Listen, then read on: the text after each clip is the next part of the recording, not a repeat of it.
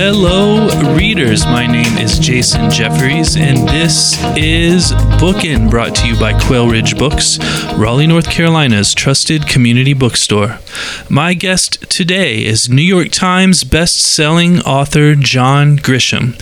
He is the author of classics like A Time to Kill, The Firm, The Pelican Brief, The Client, the Chamber, The Rainmaker, and many, many, many more. His latest novel is Camino Winds, published by our friends at Doubleday. John, welcome to the program. Hello, Jason. Happy to be here. Hey, it's an honor to have you here. And John, I was 13 years old or so when my friend Cindy Zittle told my mom, You've got to read this book, The Firm. I never think that a book is better than the movie, but this one is. Uh, my mom didn't really read that much at the time. She has gotten better, but I read The Firm and then immediately bought A Time to Kill, uh, either with my allowance or my parents bought it for me, which seems more probable. Um, my question for you as I am talking about books and films is do you feel responsible at all for introducing much of the world to Matthew McConaughey? uh, yes, I am proud to take responsibility for that.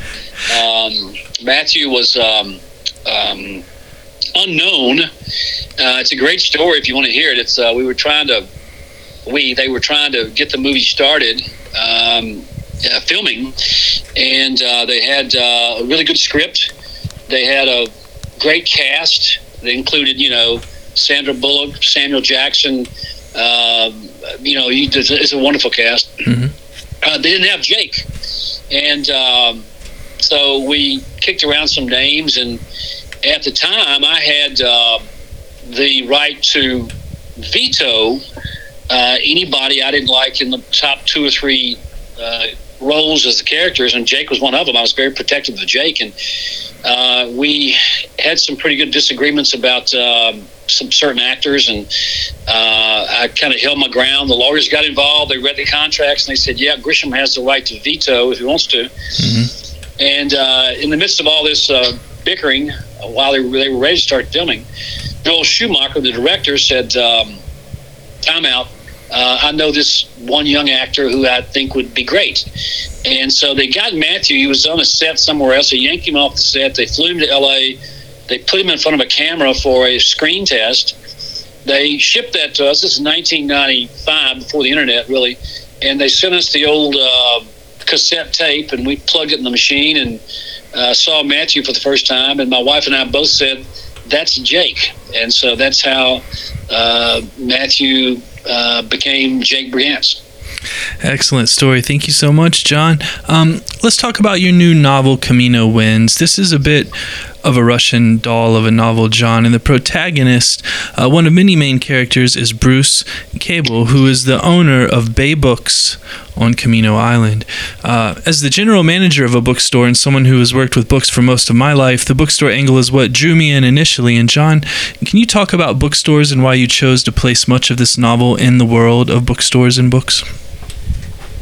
I got started with Camino Island three years ago, and I was um, inspired to to write a book about rare books, rare manuscripts, and the thievery in that business. I'm fascinated by uh, stories like that. I collect rare books and I have for 30 years, and so I know something about the business from the collector's side of it, and uh, just you know rolled around some ideas about how a totally different type of book, uh, no lawyers, no heavy issues, just kind of fun, you know. And uh, it, it, gradually took shape, and so I had this idea of um, bookseller on this fictional island in Florida, uh, who had a great bookstore, but who also dabbled in well he, he traded rare books but he also dabbled in some stolen stuff the black market. And that's the setup. Uh, our hero bruce cable who owns bay books um, comes into possession of some stolen materials that he shouldn't have and that's where the story takes off Excellent. Thank you so much, John. And um, I should mention for our listeners that are not familiar that this book is part two of a series, but it is not necessary that you read part one to enjoy part two. This is very much a standalone novel, uh, though it would no doubt be supplemented well by knowledge of the first novel, Camino Island. And, John, um, do you plan on writing more books in this series? And as an addendum to this question, what is different about approaching the writing of a series versus the writing of a standalone novel? Yes, I have one more book uh, coming. Uh, don't have a story yet, but it's under contract, so I better find a story. Mhm. That'll be out probably in two or three years. Um, ha- have some ideas. Mhm. May, may even be more than one book in the future. There could be others from Camino Island. Um, writing a series is very tricky, and I learned this with my kids series, uh, Theodore Boone. There have been seven of those books now in the past 10 years. And after about three or four uh, of those books, I began getting these uh, really funny letters from kids who were catching mistakes in my series because I'm too lazy to go back and read the earlier books and I can't remember all the stuff I've written. Mhm. And uh, so I thought, okay, I, I got to get serious about this. And so I, I had to really go back and sort of um, uh, cross check uh, all the prior stuff, the you know the names of characters, the names of places, stores, streets, all that stuff. So a series can be tricky uh, because you've got to remember, you know, the prior six books, and that's not always easy. Right now, I'm writing a book called A Time for Mercy, which is uh, kind of a sequel to A Time to Kill. It's the same characters. It's Jake Brigance's story. Jake's back in the courtroom, and I'm I'm literally sitting uh, at my desk with a uh, well uh, used copy of A Time to Kill, Sycamore Row, The Last Juror. A short story collection uh, called Ford County. All these stories I've written out of Ford County, trying to keep it all straight. And so it's it, it gets to be kind of burdensome at times to try to remember all the stuff I've already written. Right, thanks, John. And I have read descriptions of this book, Camino Winds, that describe it as a departure from your legal thrillers, but it's not really a departure, is it? I would call it a departure. It's an entertainment. Uh, I, I write in broad strokes two types of books. The legal thrillers are obviously much heavier and thicker, and they deal with heavier uh, issues such as the death penalty, uh, wrongful convictions, uh, mass incarceration, all types of legal injustice that I I'm concerned about and, and read a lot about, and that's where my interest is. And so uh, I have a lot of stories I want to write uh, about legal issues and um, you know courtroom dramas and, and litigation stuff like that. Um, I also write uh, lighter books. Uh, I've written you know three books about sports, two football and one baseball. I've written a comic novel. I've written seven kids books. So you know I, if I get an idea for a different type of book that's a little bit lighter, much more fun to read. When I published Camino Island three years ago, I said this is a beach book. This is an old fashioned beach book that you can uh, read in the summertime and escape for a couple of days to another place. And that's what I love about stories like that, mysteries and thrillers, and uh, you know that, that's that's why I'm trying to. I get bored sometimes with legal thrillers. I still, for the most part, enjoy piecing them together. But you know, also I'm thinking about a book about basketball. I like basketball, so I'm always looking for other uh, more fun topics to write about. Uh, thank you, John. I love basketball. I'm going to try to restrain myself from going down that path. Um, I ask you, I say this is not really a departure because there is a legal angle to it. And as such, I want to ask you about the inclusion of nursing homes in this novel. One of our local authors here in Raleigh, North Carolina, Jill McCorkle, writes about nursing homes so well. Uh, and this angle in your novel is sort of a meta narrative. It's a story in a novel about a novel that includes this very scandalous expose on a nursing home and a drug that is administered to its vegetative residents. Uh, is this something that you researched or that you dreamed up? Uh, should I even be asking you this question? You can ask any question. All right. Uh, it's something I dreamed up. Mm. It has no basis in. It has a tenuous basis in reality. And three years ago, when I was um, touring with Camino Islands, we did a show in Quail Ridge with Jill McCorkle. She's an old buddy of mine. And we had a wonderful time there with Randall Kenan and Jill uh, in, in Quail Ridge. Wonderful bookstore. My daughter lives around the corner, uh, and she's in the store uh, almost every day. Um, yeah, the, the, the, the serious issue in um, Camino Winds is Medicare fraud. And um, I heard a story years ago about how nurse, some nursing homes, for their patients who are long since gone, physically, emotionally, everything else, mentally, um, but but managed to cling to life um, in a vegetative state, so that the nursing home can continue to draw some pretty serious money from Medicare, and beyond that, it's all fiction. I just created a drug that would prolong life so that these companies could, you know, uh, bill Medicare more money. So it's, I hope that's all fiction. right. Thank you so much, John. Uh, listeners, we are going to pause for a moment for a word from our sponsor, and then I will be right back with John Grisham. The Bookin podcast is sponsored by Libro FM Audiobooks. Libro FM lets you purchase audiobooks directly from your favorite local bookstore, Quail Ridge Books. You can pick from more than 100,000 audiobooks, including New York Times bestsellers and recommendations from booksellers around the country. With Libro.fm, you'll get the same audiobooks at the same price as the largest audiobook company out there. You know the name, but you'll be part of a much different story, one that supports community. Listeners of Bookin can get a three month audiobook membership for the price of one. Go to Libro FM, that's L I B R O dot FM, and enter Bookin, B O O K I N, in the promo code space.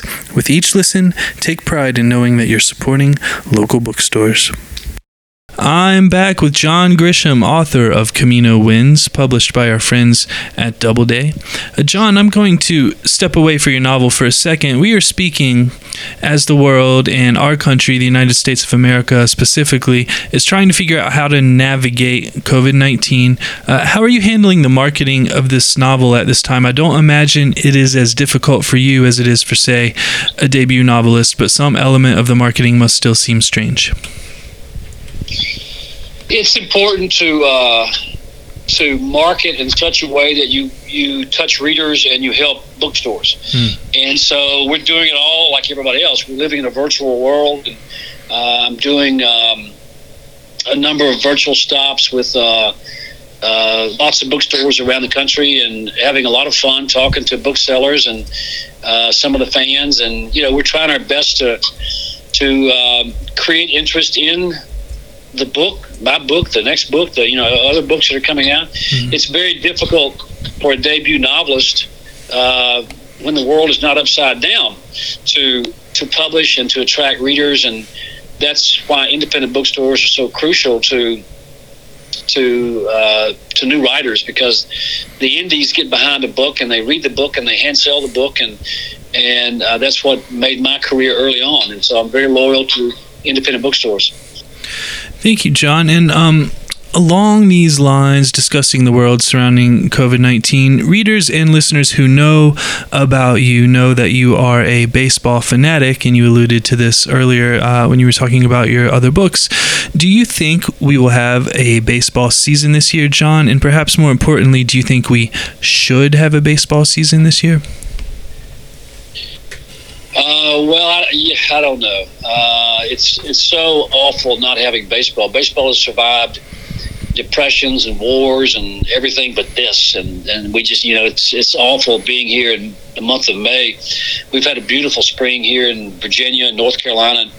Um, I have a little league baseball park that I built 25 years ago around the corner from my farm, and we have seven fields. And every year we have 400 kids from from t-ballers to softball players to 15 year old baseball players, and and the ballpark is empty, and all ballparks are empty. I I love college baseball, and uh, I follow it a lot. You know, it's not happening, and pros aren't playing, so it's it's very um, you know, it's not the most important aspect of this pandemic by far, but it's still something that grounds us. And, you know, baseball is generational. It's passed down from father to son. And uh, I really miss the that part of my life right now.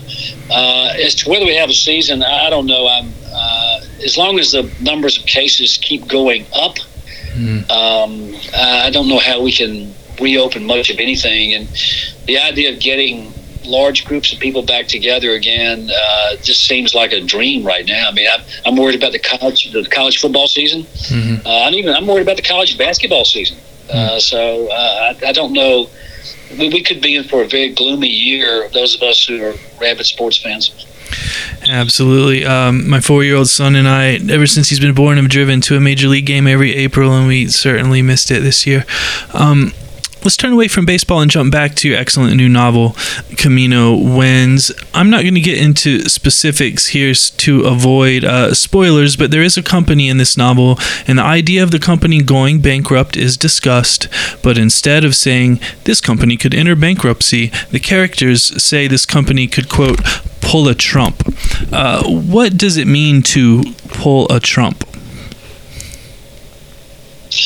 Well, just look at what the guy's done. He's filed bankruptcy, I think, six times, hmm. uh, and uh, walked away from his debts. And uh, you know, a lot of folks lose their job, and that's his history. You can't, you know, those are the facts. You can't change the facts. I don't care if you how you vote or your your your persuasion politically, but the, the facts are he has a history of uh, doing just that, and he's probably not finished with it. Right. Thank you so much, John. And I'd like to ask you about the writers in this novel. Um, I felt as if I were reading a version of The Movable Feast in some spots. Uh, one novelist was a lawyer who became a whistleblower, and after he was chased out of his profession, he started to write books. One novelist is an ex convict, a felon specifically. One novelist was working undercover for a detective agency populated by former FBI agents. Uh, how much fun is it for you to write a novel with so many characters who are not only authors, but became authors? Uh, who became authors after some huge life altering experience? Well, the question is how much fun. It's it's uh, it's incredible fun as a writer to be able to create characters that people uh, believe in, laugh at, laugh with, um, and the thing about writers, I mean, um, there, there's no real training that goes into being a writer, and and if you look at you know the most popular writers are your your favorite writers. Pick your favorite writers and look at what they what they once did. Uh, one of mine is John le Carre. He was a British spy for many years. Uh, started writing his novels while still uh, spying for the UK. Stephen King was a uh, school teacher. Tom Clancy sold insurance. Scott Turow was a novelist. Uh, I mean, a lawyer. Uh, so writers come from all different types of backgrounds, and that's that's why their fiction is so rich with detail because you you just don't know uh, what you're going to find with a debut writer who has a very interesting background. There've been there've been cons, criminals, um, you know, shysters, uh, all of them who made money writing books. so that's you know we're we're a weird bunch. Right. Thank you, John. And um, finally. I would like to ask you something about hurricane culture.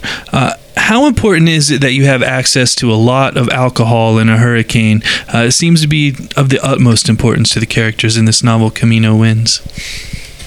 Well, these guys are a bunch of boozers anyway. Without uh, in good weather, they um, they're writers, okay, and they're you know Bruce Cable runs the bookstore and entertains a lot with his writer buddies there, or writers who are on tour, and um, that's typically uh, historically the reputation writers have as being, you know, pretty serious uh, drinkers, and um, it's always easier to to write uh, interesting scenes when you have uh, people who are drinking. So that's that's pretty much that's a big a big part of their lives. Absolutely. Thank you so much, John. Listeners, I've been speaking with John Grisham, the author of the excellent new novel Camino Winds, published by our friends at Doubleday. Signed copies will be available with free shipping from www.quailridgebooks.com while supplies last. John, thank you so much for joining me. My pleasure. I enjoyed it. Thank you. Yeah.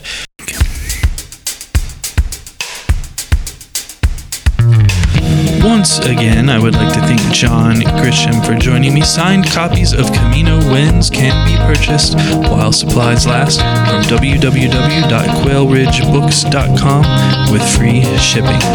I would like to thank our sponsor, Libro.fm Audiobooks. You can navigate over to Libro.fm and enter the promo code BOOKIN, that's B O O K I N, in the promo code space to get three months of audiobooks for the price of one. My name is Jason Jeffries, and this has been Bookin'.